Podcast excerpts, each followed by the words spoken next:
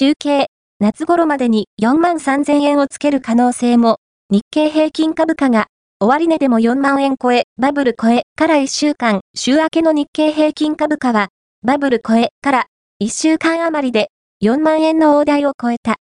東証アローズから、フジテレビ経済部山下明日、な記者が中継でお伝えする。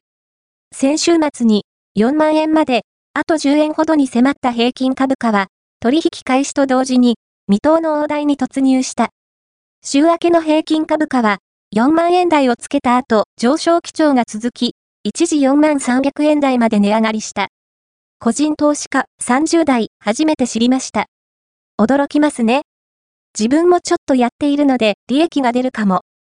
もう一回り上がってくれれば嬉しい。このところの株価上昇は AI 人工知能への高い需要が見込まれる半導体への期待を背景に AI 半導体相場と言われている。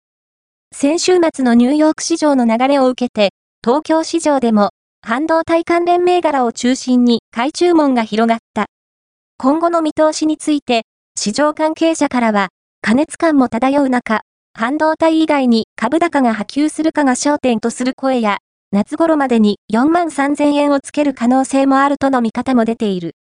4日の東京株式市場の日経平均株価は、先週末1日より198円41銭高い40,109円23銭、トピックス東証株価指数は2706.28で取引を終えた。